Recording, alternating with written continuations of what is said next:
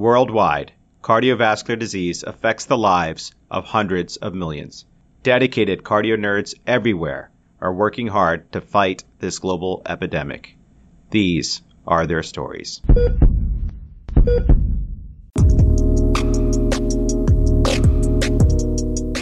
Hey CardioNerds, this is Maryam Barkordarian. I grew up in the historical city of Yazd in Iran, a beautiful area known for gorgeous architecture and delicious sweets. I am proud to be an international medical graduate from Shiraz University in Iran, and I'm now doing diabetes research at UT Health in San Antonio, Texas. I am passionate about medical education and am currently working with the Wikidoc team at Harvard University to prepare a medical resource for students and residents. I am looking forward to applying for internal medicine residency with interests including cardiovascular imaging and interventional cardiology.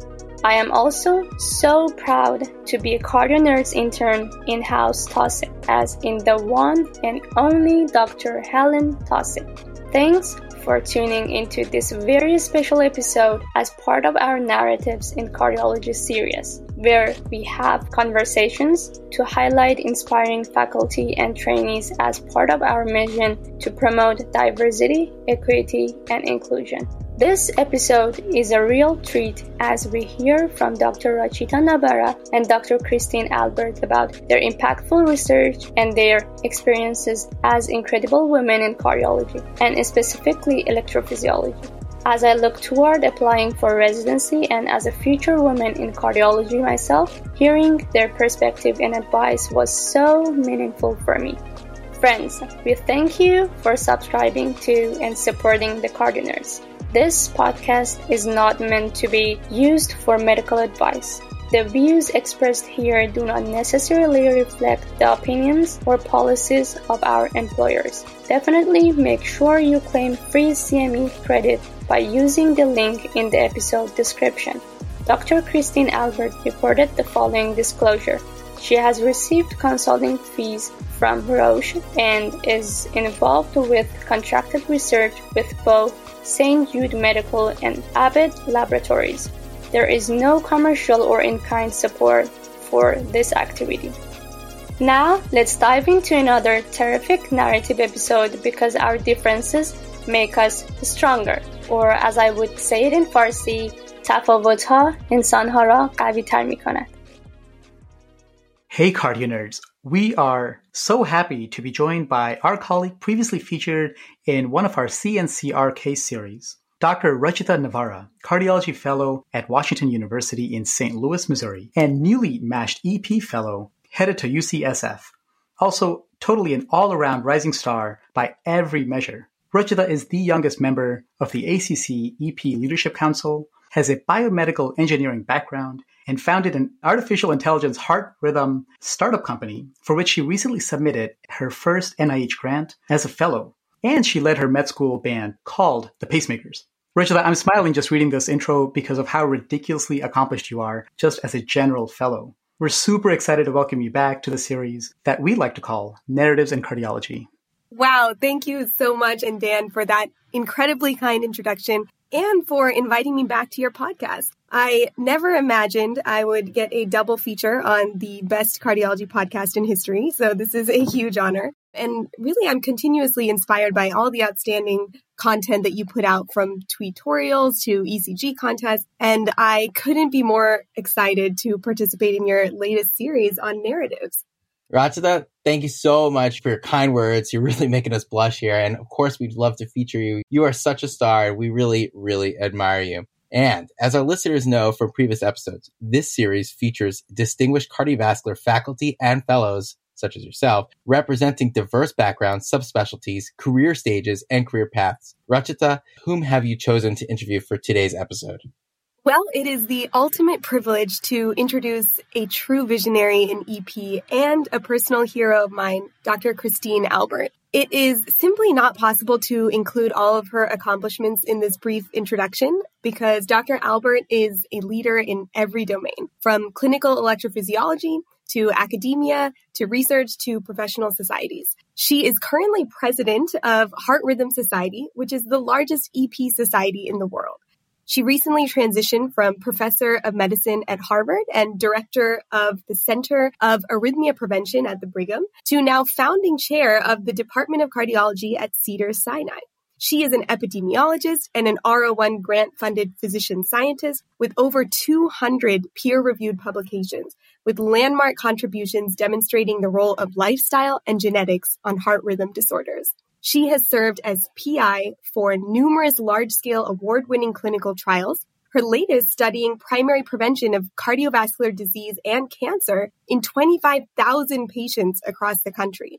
She has served as the associate editor for Circulation and continues to serve on the editorial board of numerous journals in not just cardiology, but also epidemiology, clinical nutrition, endocrinology, and metabolism.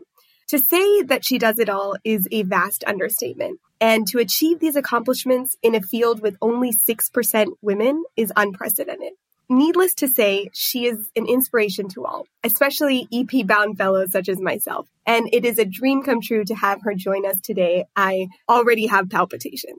Well, Rachita, that is a wonderful introduction. Thank you so much. And I was quite happy to hear that you are going to be pursuing EP and you're going to be doing NIH-funded research. It just is really inspiring to hear your story as well. Wow. Thank you so much, Dr. Albert. That's so kind of you. And I thought we could start by discussing some of your major contributions to the management of atrial fibrillation. Even since my medical school days, it seems like the emphasis on lifestyle management for diseases such as atrial fibrillation has increased exponentially as we learn more about arrhythmia mechanisms. And now we specifically screen patients for sleep apnea, diet, alcohol use, etc. So from all of the landmark clinical research that you've conducted over your career thus far, could you maybe summarize for us what you feel are the biggest takeaways, whether in AFib prevention or in any of your other areas such as sudden cardiac death? Well, thank you. When I started doing research on the epidemiology of heart rhythm disorders, there really wasn't an emphasis, as you say, on risk factors for atrial fibrillation or sudden cardiac death. And then, a group of us, not just myself, but Amelia Benjamin and the Framingham Heart Study and Patrick Ellinor, we all started to get interested in looking at atrial fibrillation as you would cardiovascular disease. And some of the major findings are really related to lifestyle and how it can impact atrial fibrillation, including body mass index and weight reduction. We've done several studies. One who first author is Usha Tedrow, who's also an electrophysiologist at Brigham Women's Hospital. And she published a very important study in JACC where we showed amongst women that even being slightly overweight had elevated your risk of atrial fibrillation. And then if you lost weight, you lowered that risk. And in addition, some of the other research that we did was around exercise and showing that exercise is beneficial to atrial fibrillation. But as we all know, too much exercise can actually have an adverse effect. And this, again, was a study that was done by Tony Azer, who was also an electrophysiologist and is now at NYU, worked with me for a while. So both of those manuscripts were very important with regards to management of atrial fibrillation. In addition, we also published one of the first studies looking at alcohol intake and atrial fibrillation. Now there have been multiple studies showing that alcohol is related to atrial fibrillation. And as you know, a randomized trial now that shows that if you abstain from alcohol, you lower your risk of atrial fibrillation. So all of these studies, not just by myself, but multiple investigators, have really changed the practice where we as clinicians think about lowering risk factors as electrophysiologists even. And Prash Sander's work in Australia really took it to another level by actually doing a clinical trial and showing that reduction of weight and modifying risk factors lowers incidence of atrial fibrillation. So now it's really one of our pillars of treatment, and it is rewarding to see something go from observational research to clinical trials and actually to practice. Wow, that is fantastic and so inspiring. So many key findings that have directly impacted our clinical management of arrhythmias in all of our practices. It's interesting. Speaking of lifestyle modification, I myself have converted to a plant-based diet since starting cardiology fellowship. I have to blame / credit my husband, Kunj Patel, the interventional pain doctor, for paying the most attention to cardiovascular prevention and converting our whole family's diet. Rachita, I can definitely relate. I myself went vegetarian because of my wife and recall actually how hard of all things it was to give up Panda Express. I have no disclosures, no relationship with Panda Express. And so, Dr. Albert, we've heard so much about the beneficial effects of certain diets on coronary disease and really discussed this at length as part of our ASPC Preventive Cardiology series. But I was curious about which diet or diets you recommend to patients with heart rhythm disorders. That's a good question. You know, one of the first studies that I did when I was actually an EP fellow working at MGH was to look at the association between fish intake and sudden cardiac death. And we found that there was an inverse association, and others after me and also found similar results. And, you know, the American Heart Association has recommended that fish intake is important as a healthy heart diet. And I do believe that, and I do recommend that. Now, a takeoff of that was that maybe people should be taking fish oil. And in fact, there have been some randomized trials suggesting a benefit on sudden death, but others that then were smaller that did not show that benefit. And with regards to atrial fibrillation, we recently just presented a trial at the American Heart Association where we looked at randomizing fish oil to 25,000 people and looked at atrial fibrillation and did not find a benefit. As you know, there are some studies that suggest that there may actually be an increased risk associated with omega-3s. So there's a lot of controversy actually on that specific topic right now. But regards to your question about what I would recommend to patients, there hasn't really been a good dietary trial or one that's conclusively proven that a specific type of diet lowers your risk of atrial fibrillation. For sudden death, there is the association with fish, and also the Mediterranean diet has been, we published on that as well, associated with lower risks of sudden cardiac death. So in general, I do recommend to my patients a sort of Mediterranean type diet. But again, if there needs to be weight loss for atrial fibrillation patients, Mediterranean diet doesn't necessarily result in weight loss. So you do have to talk about other things like caloric restriction and exercise as well, besides diet. Thank you so much for that, Dr. Albert. And just hearing your expertise is literally mind-blowing. And while I haven't taken the plunge just yet into plant-based eating, and caloric restriction is really what works for me, even though it's so hard. Yeah, it is hard for everyone. The struggle's real. I won't digress into my dietary habits. But anyways, hearing about all the various links between things like meat and fatty acid intake and downstream remodeling of the atria is absolutely fascinating. I think this also speaks to how much we have to learn about the mysterious, complex mechanisms of atrial fibrillation, for sure.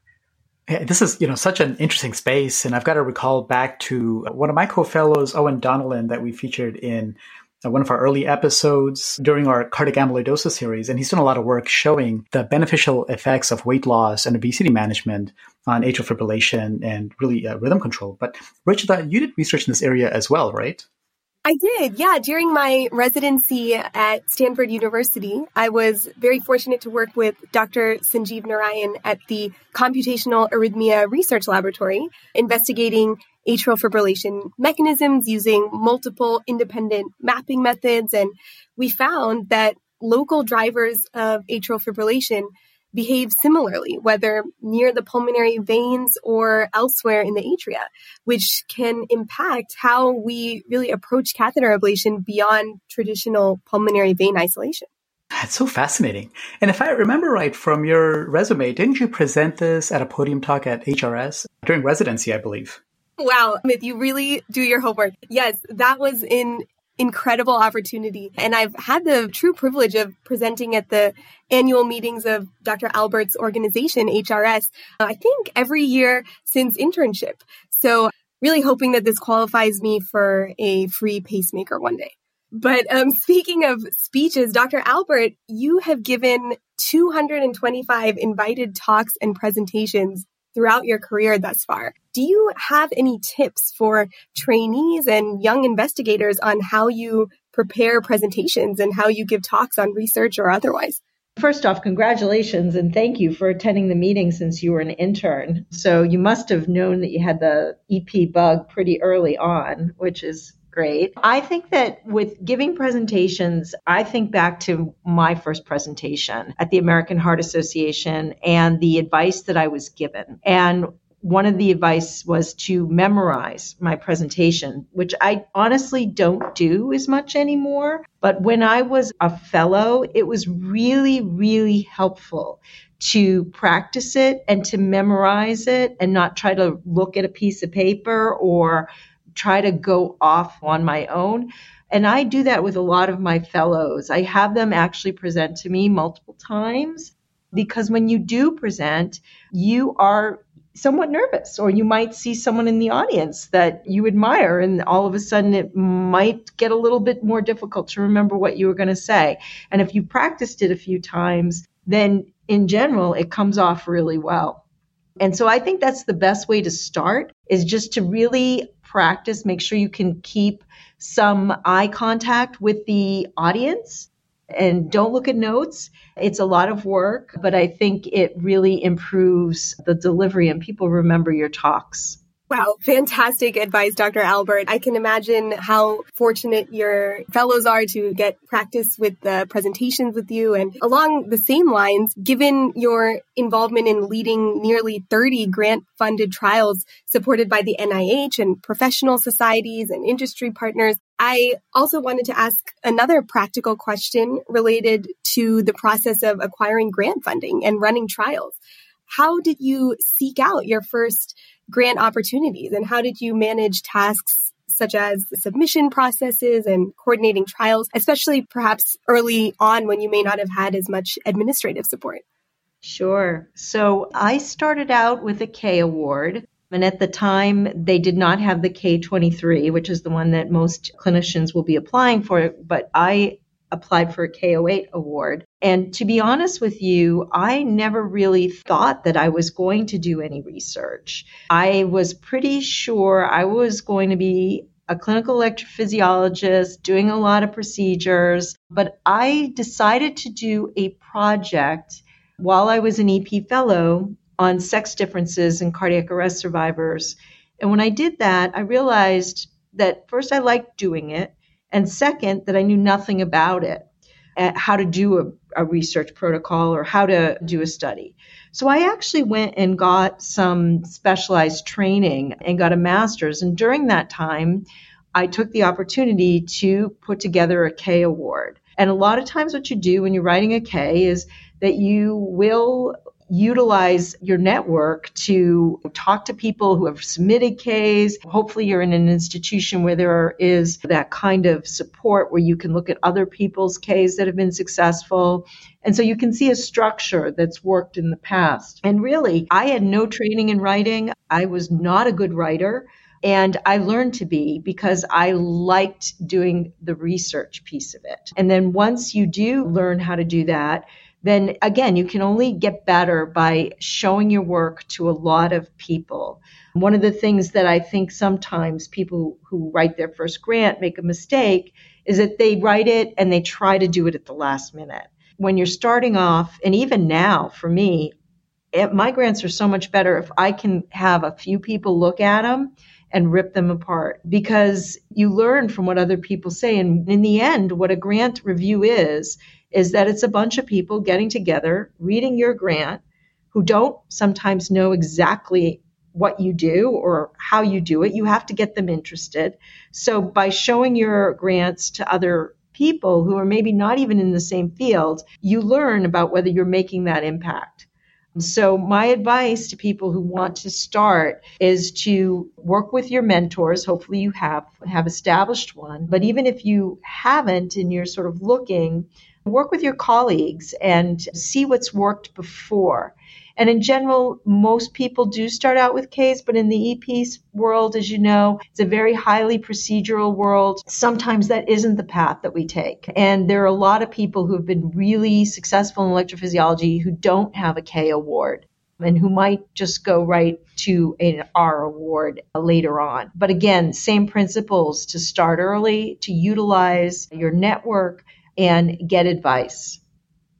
Dr. Albert, it's so interesting to hear how a project during EP fellowship which is like at the end of your training, triggered this amazing cascade of events that greatly augmented your tremendous career. And I can really also appreciate the need for feedback and, more importantly, being receptive to feedback and how that is so important in the context of things. And this honestly is really great advice for our future researchers. And so, Rachita, throwing it back to you, you actually went through the grant submission process recently. Why don't you tell us a little bit about that? Yeah, that's right. So last month, I submitted my first NIH grant as a principal investigator. And yeah, it was definitely a very iterative process. As Dr. Albert mentioned, it was really key to have advice from so many of my fantastic mentors, not just from my current institution, but previous and even future institutions. And so I basically put together this 96-page grant. And I think from this stage, I can already draw one conclusion, which is that carpal tunnel is a real threat to cardiology researchers. 96 pages? What oh my gosh. What grant was this? They're usually not that long. When I message Rachita, I usually hear back right away, but this explains why when I messaged Rachita to plan for this discussion that one night, all I heard was... I am afraid that is true, but I promise any other time, CardioNerds is my number one priority. But that actually brings me to my next question, which I know many physician scientists grapple with. Dr. Albert, how do you balance research with other duties, whether your leadership roles or clinical time, especially in a procedurally heavy field? What is a typical work week like for you? And another kind of add-on question to that is if you negotiated your early positions to include protected research time. Yeah, that's a great question. And you definitely need to have protected time if you're going to do research, I think. The paths differ. So somebody who's going to be NIH funded, like you, knock on wood. Yes, knock on wood, usually has at least a good amount of protected time. And it is important to negotiate that. When I started, you know, I was on a K award, but I probably did about 40% clinical work. You know, I had a day in the EP lab that sometimes would be 2 and had clinic and that worked. And it's interesting because a lot of people say, well, how could you do it with an invasive subspecialty? But in some ways, we're lucky in EP because what you do when you're in the lab stops after you get out of the lab. And for some people who do other more patient-facing subspecialties, that your clinical day can more likely to drift into your research time. And so it's really a skill set of saying, okay, here's my research time. I'm going to do just research today. And then on your clinical days, you want to be as busy as possible and just do clinical work. And that means you have to be in an environment where that's possible. And that's not always possible in every environment. And I was fortunate to be in an academic environment where I had a lot of colleagues that were very supportive and that I would always help them when they needed help. So if there was, you know, need for an extra person to pitch in, I would pitch in, but then they would cover me and let me do my research on the other days. So it really is important what you pick for your first job and that you do negotiate that time. I know a lot of really excellent clinical investigators that maybe did not have so much protected time to start and then were much more heavily clinical and ended up doing a lot more industry research, which is very important as well. So there are different paths. As far as how do you balance it in a procedural field, for me, because I was doing so much research, I had to say, okay, well, these are the things that I can do. And I didn't do the whole broad spectrum of EP procedures at the time. And this is going to date me now. Atrial fibrillation ablation was not part of our armamentarium. And while I was an attending, we learned how to do CRT. So I did SVTs and VT and idiopathic VTs and ICDs and CRT, but I never really delved into AFib ablation. And I was comfortable with that and I was very capable of doing that. And then eventually, when you do decide, and I took on more leadership roles and more research, then at this point, I'm actually not doing procedures anymore. But I did procedures for many, many years. And so your career evolves. And some people, it will evolve that way. Other people might evolve to be doing more procedures.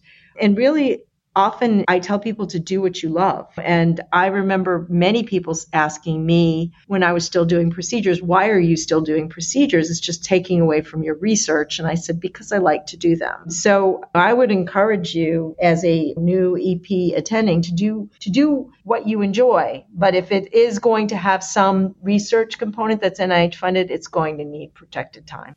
Absolutely, Dr. Albert. I just really admire how you've navigated this very difficult balance throughout all the stages of your career. And I'm so glad to hear that you've been able to preserve the procedural aspects that you love. I can certainly relate to that. And I've seen similar examples from my EP mentors who seem to balance a roughly 50-50 split between clinical duties and research with seemingly such ease, and even find time to serve, for example, on my recent submission as consultants and scientific advisory board members. And so I'm just very impressed, particularly with individuals such as yourself who can balance so many different activities.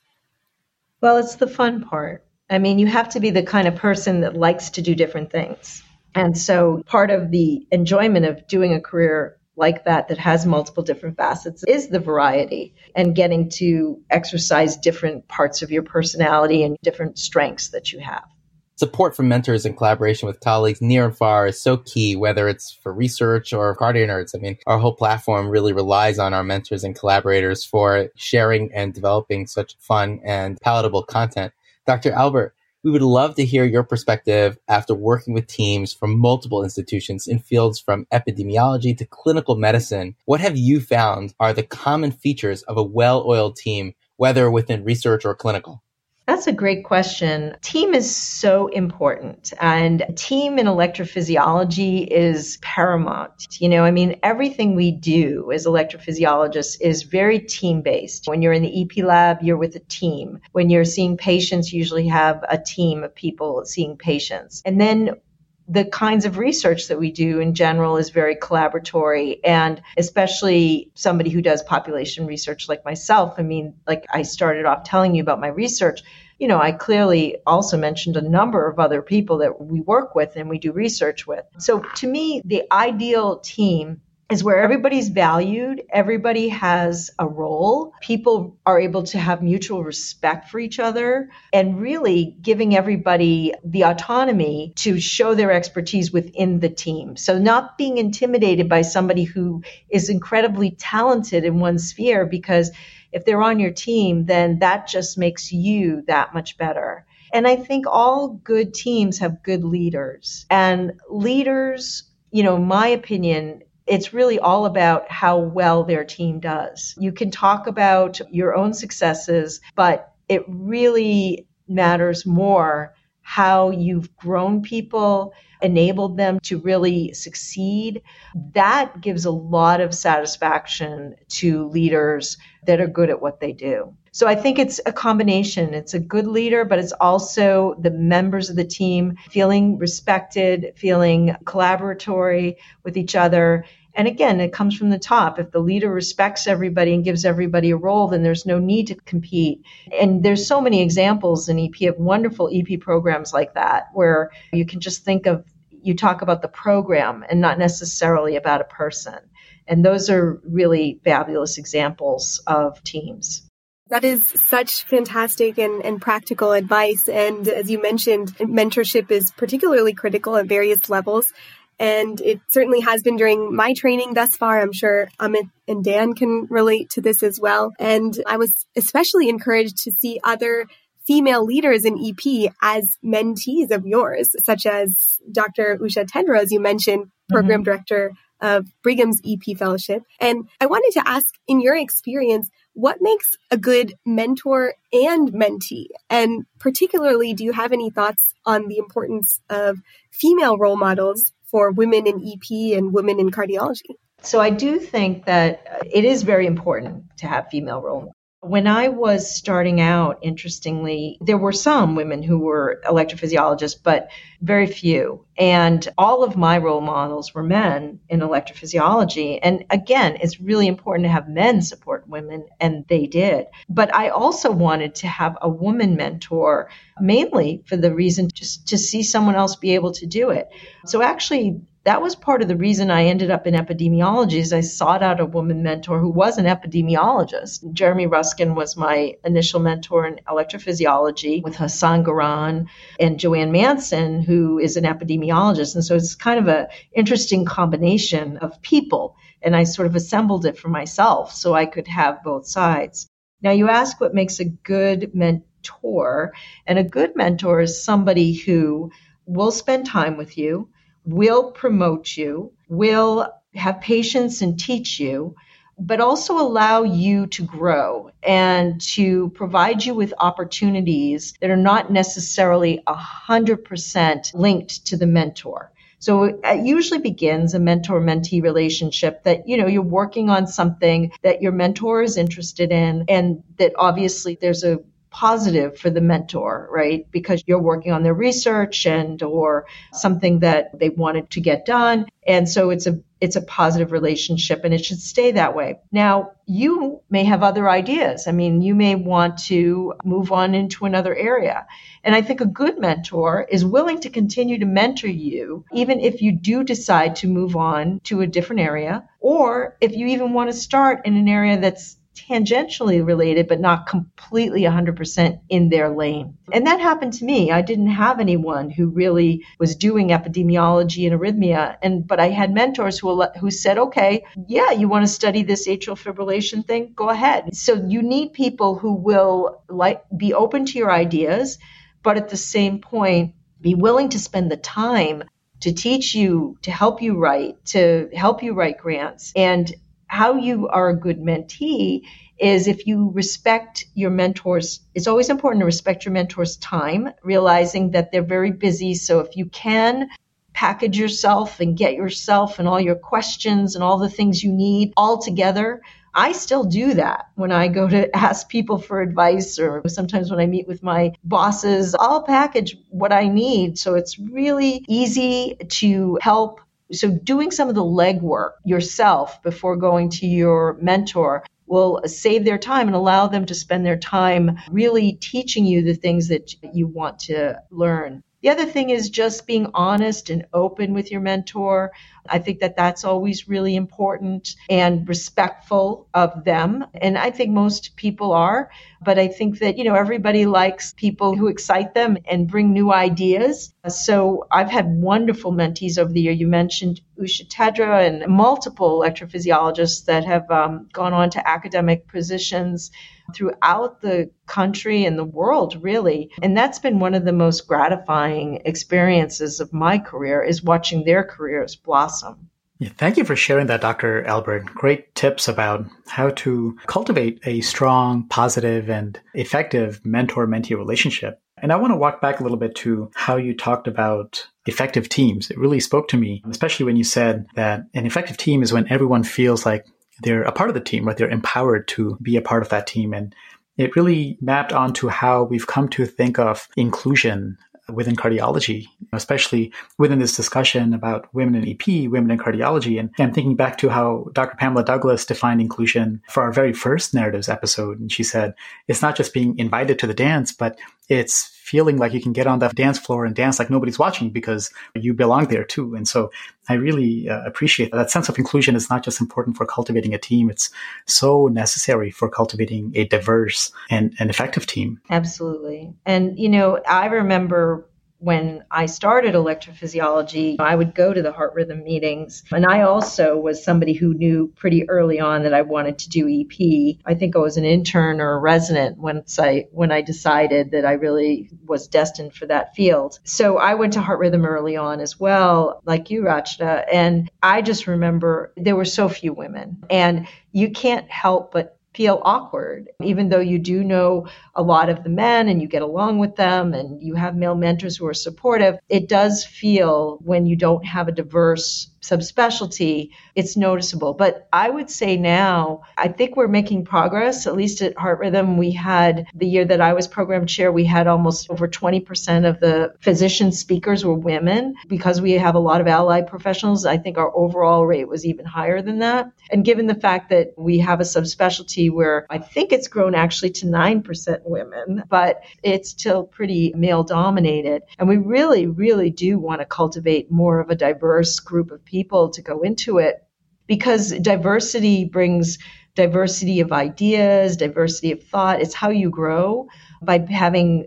The other thing that is important in teams that I didn't mention is really having complementary people and people who will challenge maybe the status quo. If you have everybody that all think alike, you'll never think outside the box. So diversity is really important for the health of organizations, and it's also important for teams that are pursuing science as well. I'm so glad to hear you say that. And diversity really comes from the top. And you've given all of us in your society and beyond just such an important example of how to role model inclusion and integration. And I definitely feel that even attending Heart Rhythm Society meetings now, I'm always so excited when I see so many female speakers, and there's so many women in EP events supported by various organizations. And so I can tell the impact that your purposeful approach to inclusion has had on our field. That's great to hear.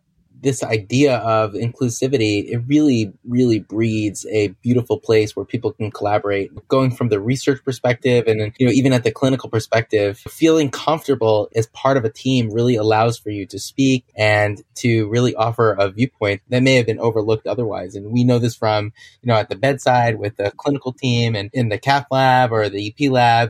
When things go super smooth, you may not necessarily need everybody's input, but when things get hairy and a complication arises, if somebody who has a good idea feels included as part of the team, whether that's the attending, the fellow, the tech, the nurse, whoever it is, if it's an environment of collaboration and inclusivity, people will speak up and ideas will be brought up, and something that was overlooked may have been revealed, and really lives could be saved this way. So I definitely have seen that in action. Oh, definitely. When I was in the EP lab, it was always listening to the techs and the nurses, and because they know a lot about what's going on and they're looking at it from a different angle. And the teams that function well do that. Yeah, absolutely. And Dr. Albert, I'd like to turn back a little bit towards the arc of your career. You've created such an incredible niche for yourself. And I wonder, how did you identify the clinical focus of your career? And do you think your research motivated your clinical interests, and or vice versa? And the reason I ask is because I'm just 4 months shy of beginning interventional fellowship, and I'm so excited to dive into the cath lab. But even within intervention, it's such an increasingly broad and diverse field with structural, coronary, complex coronary, peripheral, etc. And at this stage of my career, I'm wondering, how do I parse through so many incredible areas within the field? Yeah. So I think you don't know yet, right? I mean, I think that when I started, I really didn't know what I was going to do. I knew I wanted to do EP. I knew, like you're going to be an interventional fellow. And the research piece of it came later. And when you ask about the clinical, was definitely the driver, and the epi was the tool. So arrhythmias fascinated me from internship. I think you're an electrophysiology fellow when you're the first one at the code, and you're all excited when your patient goes into VT overnight. But then there were questions that I had or things that I wanted to answer once I did some of these research projects, but I didn't have the tools in order to do it. So that brought me to epidemiology. And I met some incredible mentors in epidemiology who did some really cool, nerdy stuff that then I could apply to my clinical questions. And so that did, as you say, create an incredible niche for me, because there weren't many people crazy enough to do both of those two things. In the end, it's worked out really well for me. And I've always said to people, if you do think of something outside the box like that, it's okay. And I just actually had a conversation with one of our fellows about that. But you have to think about how you can structure a mentorship team, because even if you're very talented, no matter what, and driven, you will need mentors. So getting to the point where I actually had my own niche was quick for me because of the career path that I chose. But I had a ton of mentors, because what I did was I had a different mentor maybe for each paper.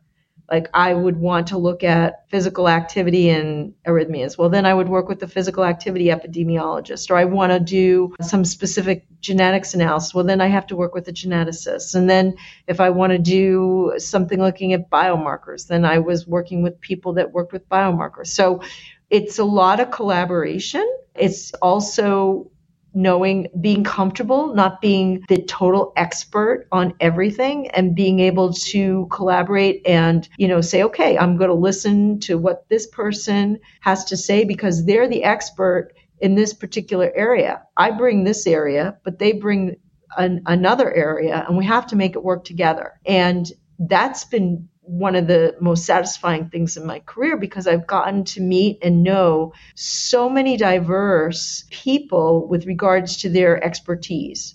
And I've learned a ton. It's interesting thinking about niches. And for me, an area of interest in EP started as a research focus. One of my main motivations to come to WashU here for cardiology fellowship was to research non-invasive VT ablation with my current mentor, Dr. Philip Kuklich. Yeah. That's a great area. Do you have an engineering degree as well? I do. Yes. I have a background in biomedical engineering. And so I hope that, you know, one day I can not only practice clinical EP, but also start designing devices and technologies that I can use in my own practice. That's great. And by start designing devices, I think what Rachita means is refining devices she's already designed. Yeah, Rachita, actually, I had heard about this technology before we even met you, because I heard a bunch of our EP fellows giggling about this technology in a very giddy and exciting way as a way to help our patients with really, really challenging arrhythmias. And we did get a teaser in the last episode, a little bit of a shameless plug for episode 54, where we had the privilege of featuring WashU amazing fellows and discuss an important case of amyloid cardiomyopathy. But Rachita, can you remind the audience of this super cool technology?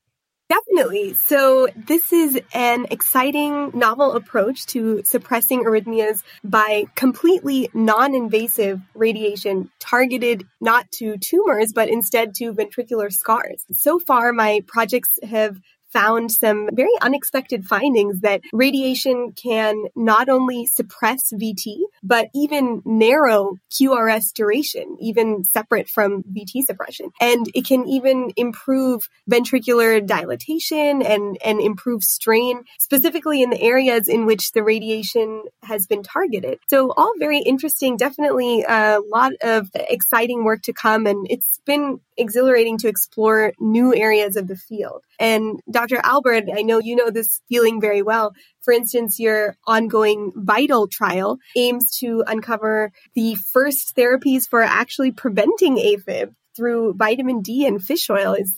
Hopefully I summarized that accurately. Yeah, thinking about these cutting edge areas of research, whether non-invasive VT ablation or preventive approaches to atrial fibrillation, I'm always awed by the prospect of how this work may impact the patients we take care of. But there are so many steps before we get from A to Z, to get to the bedside, and the devil is always in the details. So Dr. Albert, how did you come up with the hypothesis for the VITAL trial, and how do you encourage out-of-the-box thinking for your mentees or research team?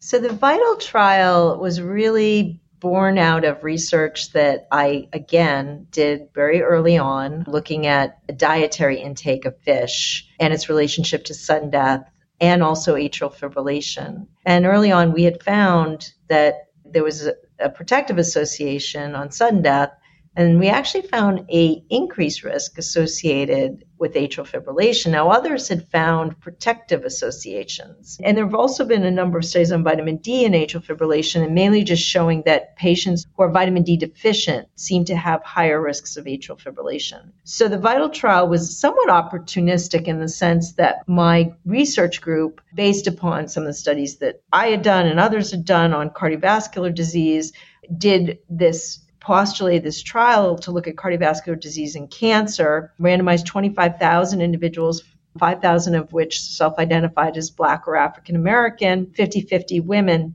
to omega-3 fatty acids and vitamin D. And, you know, we presented the results at the American Heart Association meeting, and right now the results are in press. And basically, we didn't find benefit of either of those two agents on atrial fibrillation. There'll be more details in the paper as it comes out about different subgroups and things like that. But overall, we didn't find a benefit on atrial fibrillation. Now, sudden death is a little bit harder because it's such a rare endpoint. And the reason I started studying atrial fibrillation, not because I wasn't interested in it, but just it was really important to have something that was more common than sudden death is. We think of sudden death as a very common event. There's so many. We talk about 180, 200,000 a year in the United States. But when you look at it per person, it's like 50 to 90 per 100,000. So the thing about sudden death is it can happen to anybody, so you have to take the entire population. So in that VITAL trial, we have about 80 sudden cardiac deaths, and we had 900 atrial fibrillation events. So we are going to look at sudden death as well, but we won't have the kind of power that we did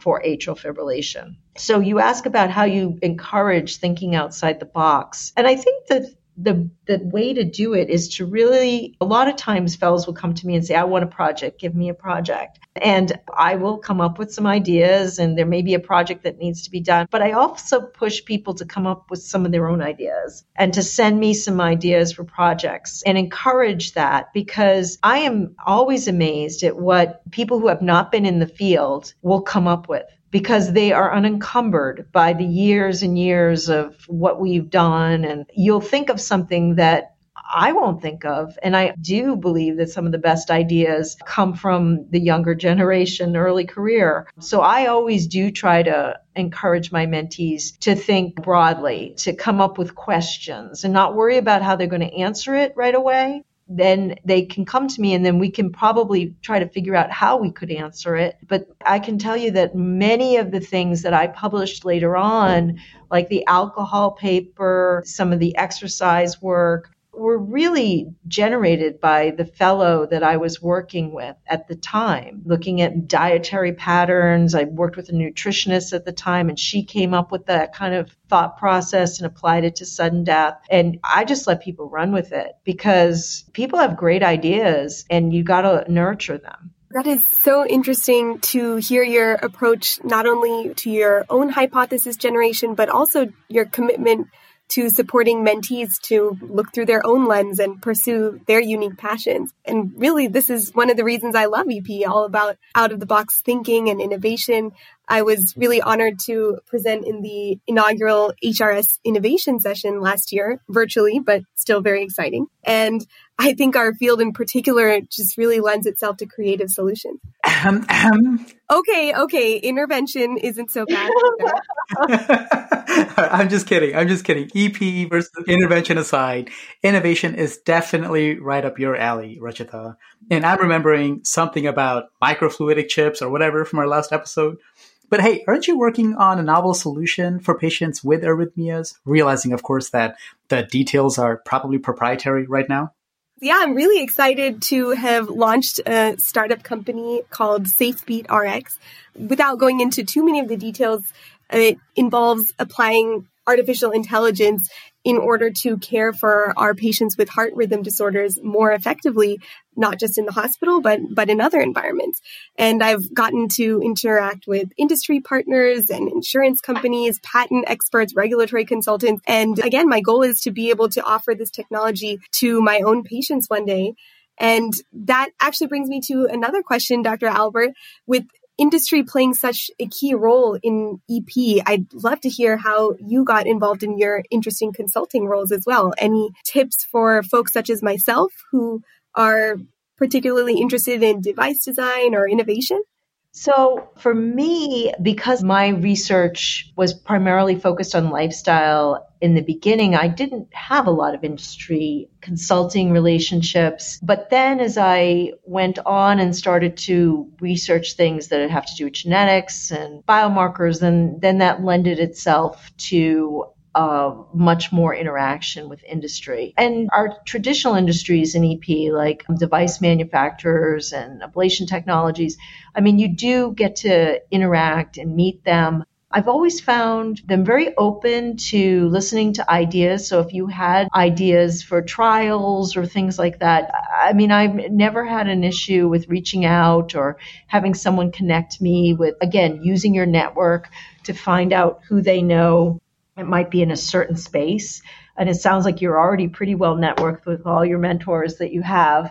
And I do think industry is very important. I've had several research grants from industry. Industry grants sometimes bridged me over at times when I needed more funding. And industry will support investigator-initiated ideas that maybe aren't directly related to what their product is. I mean, occasionally, usually they are, but I and others have had some success getting funding for bigger ideas that are not necessarily a derivative of what their technology is at the time. So it's good to have a balanced portfolio and to have both, to have industry and also to have NIH support and funding. A balanced portfolio is really interesting. And I've heard very similarly from several mentors of mine. You know, I'm sure many of our listeners are itching to switch to electrophysiology by now after hearing so many of the cool advances in the field. What tips do you have for fellows who are interested in EP? EP often feels like learning a whole different language. It's almost like ophthalmology in that regard. We don't always get exposure to the procedures during fellowship. How did you approach the learning curve, both intellectually and procedurally? And would you recommend any specific resources for fellows? That's great. I think one of the things is, you're right, as far as getting exposure. When cardiology fellows would come through the rotation in EP, I would always suggest to them that they spend some of it in the EP lab. And then that usually is just a different language at that point. But if you're interested and you ask questions, electrophysiologists love to talk about EP. So in general, I've found the EP lab to be the place where you really can learn and also ask questions. And obviously when it's tense or something's going on, people don't want to answer questions. But in general, I think that most electrophysiologists really like talking about EP. So I think allowing yourself to get exposure, you know, even as an intern, I actually went down to the EP lab and spent time there, and they let me do that. If you have any interest at all and you have interest in arrhythmias and patients with arrhythmias when you see them in the hospital, I think it is really important to expose yourself to it. The other thing is we hope that the Heart Rhythm meeting is hopefully going to help that process. If you have interest, again, I've done this with some of my mentees when they were interns and residents, you know, sent them to Heart Rhythm, and many of them ended up being electrophysiologists if they have any interest, because again, first of all, you get to see the camaraderie that exists in EP, which is very gratifying. I think we're a big community, but we're small enough that we sort of really enjoy each other's company and, of course, miss each other during this pandemic year. But you'll see that camaraderie, and also you get to see all the cool science that's also involved. So I think exposing yourself to meetings, going down to the EP lab, and reaching out to people who do it, and especially to fellows, because I think it's easier to talk to a fellow and say, well, what do you like? What don't you like? Or maybe junior attendings, because they're closer to that stage where they first decided to go. And some people are worried about going into EP because of the radiation and because of the lead. And I think the same is interventional. And obviously the lead is lighter these days. And, you know, we also have lots of ways to do fluoroless ablation. And it's the other concern for a long time, I think, for women was that it was a boys' club. And I hope that it doesn't feel so much like that anymore. I mean, I know that as generations go on, more and more openness to women leading and being part of the team. And so hopefully encouraging more women to go into the field. I hope if you even think about it, that you check it out. Even just hearing you speak about your draw into the field and how you encourage others to get exposure is incredible. And a big part of this Narratives series is to learn from our role models' journeys and understand their relationship with the field. And we touched on this a bit, but do you remember the moment you decided that you could or would become a cardiologist and specifically an electrophysiologist? That's interesting. So yes, I do. Well, it wasn't the moment that I decided. It was the moment that somebody told me that I was going to do this. And I remember it was a 24-hour period of being on call. And I had a patient who had a pacemaker-mediated tachycardia. And I had figured out that you should put a magnet on that. And of course, I became like the favorite of every EP fellow around because they didn't have to come in. And so then the next day, somebody came up to like actually talk to me because like this wasn't that common. And I was at a code and I was trying to manage someone's ventricular tachycardia. And I came out of the room and Mike Gold, who you may know, he's an electrophysiologist and had been president of the Heart Rhythm Society himself, looked at me and he said, "You're going to be an electrophysiologist." And I said, "What's an electric?" Like I didn't even know at that point. It was I was an intern and I kind of knew what they did, but I didn't completely. And I said, "Well, why do you say that?" And he said, "Well, it's just the way. You're just so excited about, you know, ventricular tachycardia, and you figured out how to do this with this pacemaker, and you ask us all these questions." And I just knew. So I think you kind of know if it excites you, like, and you really, you know, still to this day, I mean, arrhythmias are incredibly interesting, incredibly complex. You know, we still don't understand, as you mentioned before, all the mechanisms underlying atrial fibrillation, and there's so much more to learn. And I think that that's how I knew. And then when did I actually know that I actually really, really was going to take the plunge and do electrophysiology? I would say that occurred later on. I had, as I told you my story about having done the research project when I was a cardiology fellow, I went to the School of Public Health. I was a little worried about EP because at that time, EP was really drug trials. You know, what we were doing was interesting intellectually, but I wasn't sure. We were doing ICDs, but, you know, AVID hadn't been published. And so then all of the randomized trials came out on the ICD. So I said, okay, well, that's going to be good. That's going to be something that we can do to help patients. And then ablation also came along. So I actually took a couple years to try to be sure that this was really going to be a great field for me. And then I went back and I did my EP fellowship and that was it. There wasn't any question. I think especially for a field such as EP, that exposure and that specific direction to our field, I think is critical. And to rise to the presidency of such a major organization such as HRS, the biggest EP society with members from over 90 countries, where did you first begin along that trajectory? And what advice might you have for those who are aiming at this level, even as a trainee, you know, asking for a friend? Well, I think you've started, right? You're working with ACC on the EP Council, and I think it is getting involved in the society. It's making sure that you take opportunities. You know, one of the opportunities that I had when I was early career, maybe 1 or 2 years into being an attending, was Medtronic had this leaders, I can't remember what the program was even called, but it was Young Leaders in EP, something like that. And someone suggested that I go, and to this day, I can tell you the number of people that were in that group, and you would know all their names. So it really was an illustrious group. And so we all got to meet each other and network with each other. And so it's like we grew up together. And you realize that there's important connections that you make and people above you. You impress people. If you go to the meetings and you do a good presentation, somebody may come up to you afterwards and say, "I really enjoyed that." And then you're in awestruck because it's somebody who you think is really famous. And this happens all the time. And we hope that it happens a lot at Heart Rhythm. So going to the meetings, taking opportunities when they come. We have several leadership programs, the young leader programs at HRS, and doing the work. And if you do decide that you're going to either be on a young investigators group or a council or somehow participate in your society, then really participate. So don't just sign up, but really do the work and get noticed. And that's what happens. I mean, for most of the presidents of HRS, they did it through being on multiple committees, doing a lot of work and really showing that you're dedicated, that you can lead, and that you would be a good spokesperson for the society. And so that happens over time.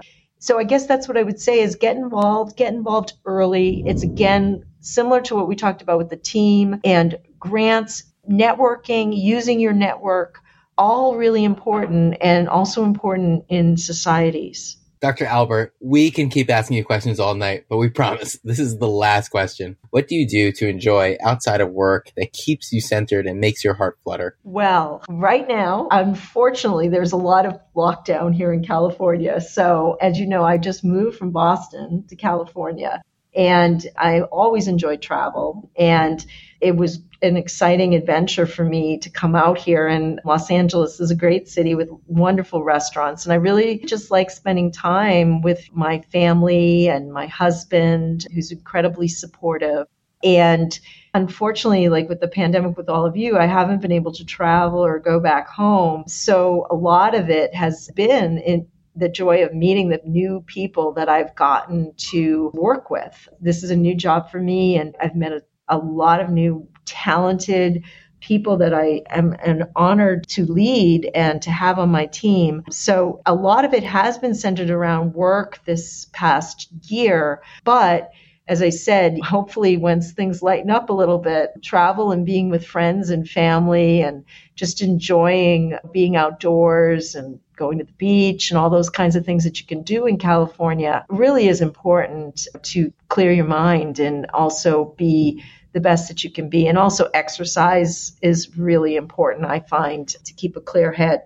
Well, Dr. Albert, I think I can speak for all of us when I say that I have just been floored by all of the fantastic advice you've shared with us, not only inspirational, but extremely practical and applicable, not just to EP, but all areas of cardiology and medicine.